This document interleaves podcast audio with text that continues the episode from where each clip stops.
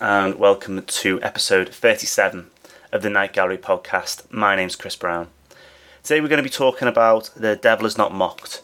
It is the last story from episode um, 6, season 2. It is uh, written and directed by Gene Kearney and based on the short story by Manly Wade Wellman. And this is um, not the first time that uh, Wellman's work's being used as an adaptation for a TV show. His um, Valley uh, of the uh, of uh, the Valley was still was adapted as Still Valley for season three of Twilight Zone uh, back in 1961. Oscar Wilde said something to the effect that if there were not a devil, we'd very likely invent him. He serves many a purpose, and this grim visaged character here is proof of that rather bitter pudding in a story that tells what happens when evil collides with evil. The painting is called The Devil is Not Mocked.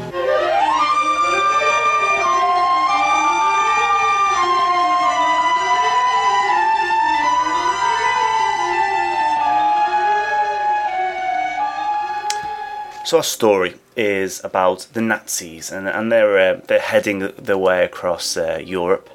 Uh, they're in the Balkans now, and um, they are taking over a castle led by General von Grun, who is played by Helmut Dantine. Um, it, this castle is thought to be uh, part of the resistance movement for that area. But uh, when they uh, they they rock up to the castle, they they, they find not instead a um, you know a cliched kind of men in berets French resistance types, but instead an impeccably dressed and well spoken man who is the master of the castle, and that's played by uh, Francis Lederer. Um, you know, he's a he has a fetching cloak and seems to be quite. Um, he seems like aristocracy. Um, they're suspicious these uh, the Nazis, but still set up in the castle. And to find out to their surprise that there is a banquet waiting for them, and uh, the general and the master of the castle start to banter about who exactly is the resistance, where they are, and what this fine feast is doing on the table. I assure you, General, the food is harmless and superbly prepared. There are beds for you and for the officers. The servants downstairs are eager to do everything within their power to make the visit of your troops as memorable as possible. You seek to attach yourself to me, win my confidence, and uh, learn our battle plans, right? I'm merely proud of my homeland, General. We have an historic tradition of hospitality. You have no homeland. You are a doorstep to the Ukraine.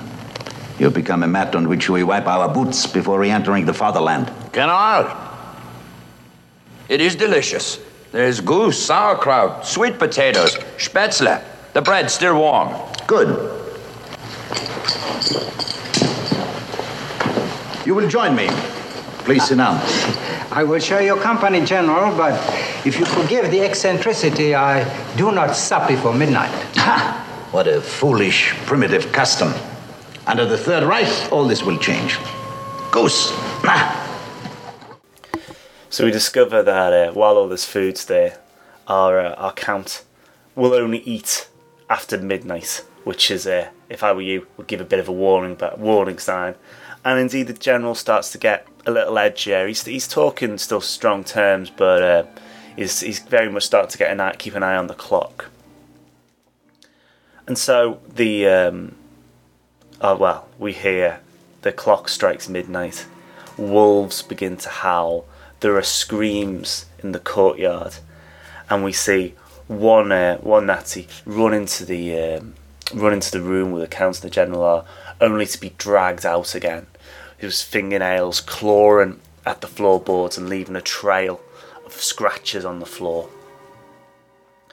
Um, the general uh, looks out the window and sees incredible horrors in front of him, and uh, panics. And then, when he um, he looks back, he sees the count has changed in his appearance. His eyes are now blood red. His fingernails are long and pointed, and he has fangs. And he begins to move towards him. Useless, General.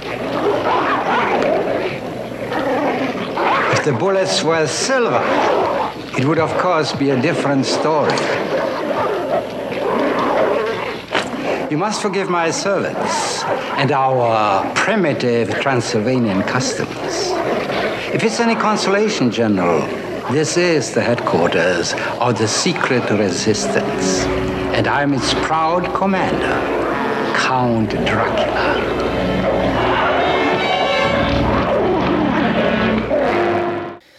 So the big payoff being, of course, that um, our man is in fact Dracula, trying to state his, you know, keep his uh, his castle safe, and uh, this evil group of, uh, of of soldiers who've caused so much mayhem across uh, Europe have um, met their match with somebody who is even more dangerous and even more evil.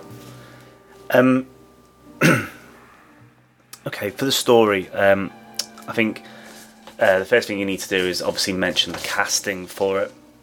Um, we've got Helmut Dantine, who uh, was known as somebody who played, you know, Nazi officers, that kind of stuff, quite a lot, and also uh, Francis Lederer, who was uh, had played Dracula in the past in the uh, the Return of Dracula, 1958 film.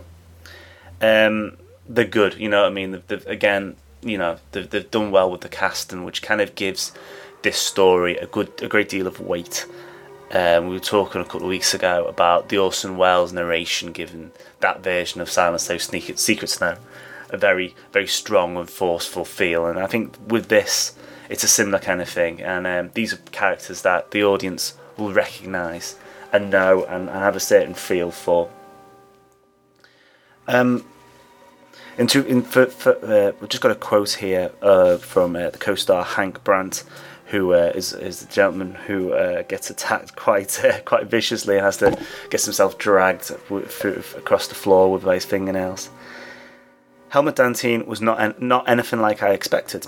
Uh, I was expecting somebody who was kind of gruff and Germanic, and he was very pleasant, very continental. I remember sitting down and having a cup of coffee with him and Francis, and they were just lovely, lovely gentlemen.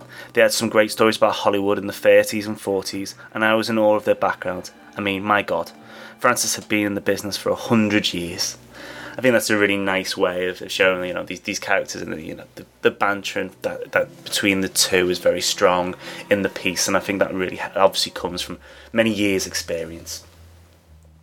Um, as well, I think there was. Um, I mean, this is an example possibly of a time when um, the uh, the restrictions for TV probably helped the story. Uh, Kearney decides not to show a full out gory kind of uh, scene in, in the uh, in the courtyard as people are getting pulled apart by wolves and all this horror going on. Instead, we see just the reactions from the from, from, from the general, and I think that really helps. It makes it um, you know obviously the horrors in your mind possibly better than than what they would have been able to pull off on that budget, and uh, certainly you know it would have looked a bit daft, and also um, they wouldn't have been able to do the scene justice because it wouldn't it would have just had to have been cut down because of uh, being on television at only 10 o'clock. Um, uh, the effects are okay I suppose. Um, our, our old worldy kind of Count Dracula is uh, decent enough you know red eyes. He's very traditional as a sense of being that kind of um, you know that kind of baddie who's quite vicious looking and you know an old school, I would say like a Christopher Lee kind of kind of Dracula, you know, very arist, you know, arist, an aristocrat or or um, or royalty, but you know, I very much a count. But at the same time, um, yeah, when he turns it on, he can do it with quite quite viciousness and venom. Um, with the story, um, Kearney decides to hold back on what's actually happening for quite some time. Um, basically, you know, it's it's meant to be. A, I, I think it's meant to be a shock reveal. Although the fact that if you actually um, cast somebody who was Dracula as a count with a cloak, I wonder exactly how many people aren't going to pick up on that. And um, I think that was an error in his judgments to uh, to change the original story by uh, by Manly Wade Wellman to this kind of drum roll. It's Count Dracula, especially if you call him Count Dracula. I think you need, you know, it, it it's good. I mean, it's good that it you know it, it kind of tries to do something a little different. Uh, but I, I wonder how many people were actually surprised by the reveal, or how many people were kind of felt a bit like, oh, he can't just be a vampire, can he? And then obviously, he is one.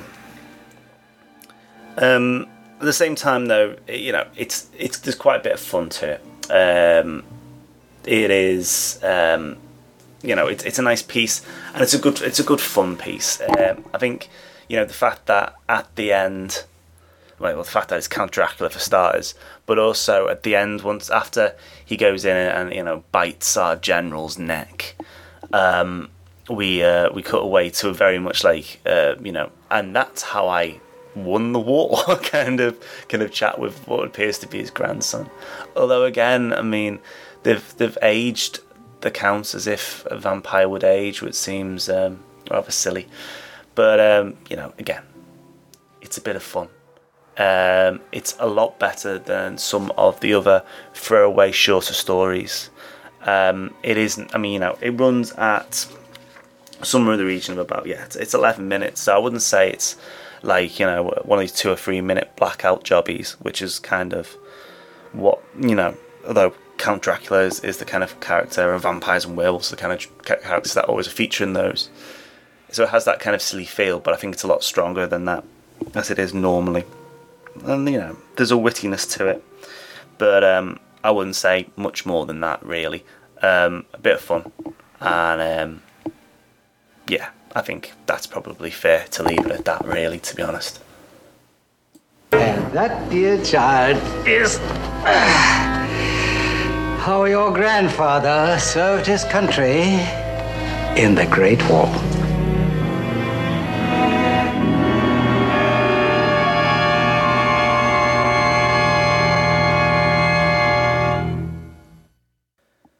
Um, just a bit of housekeeping, just to finish off um, you can contact us if you go to our website, which is probably the easiest way to go www.thetwilightzonenetwork.com. Uh, there's also links to our Facebook and our Twitter.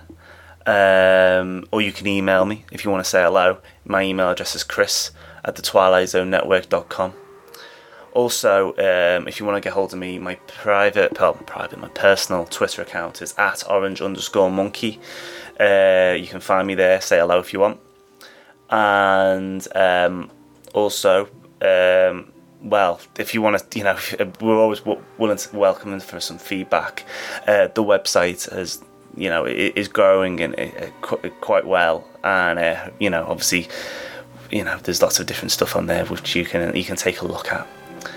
Um, next week we are dealing with Midnight Never Ends, um, which is a Rod Serling script. Um, it's interesting. It's an interesting one. It was re- it's a, one of the one of the few ones that were, was properly rewritten. Um, not as much as different ones, but it, it did have a rewrite to it.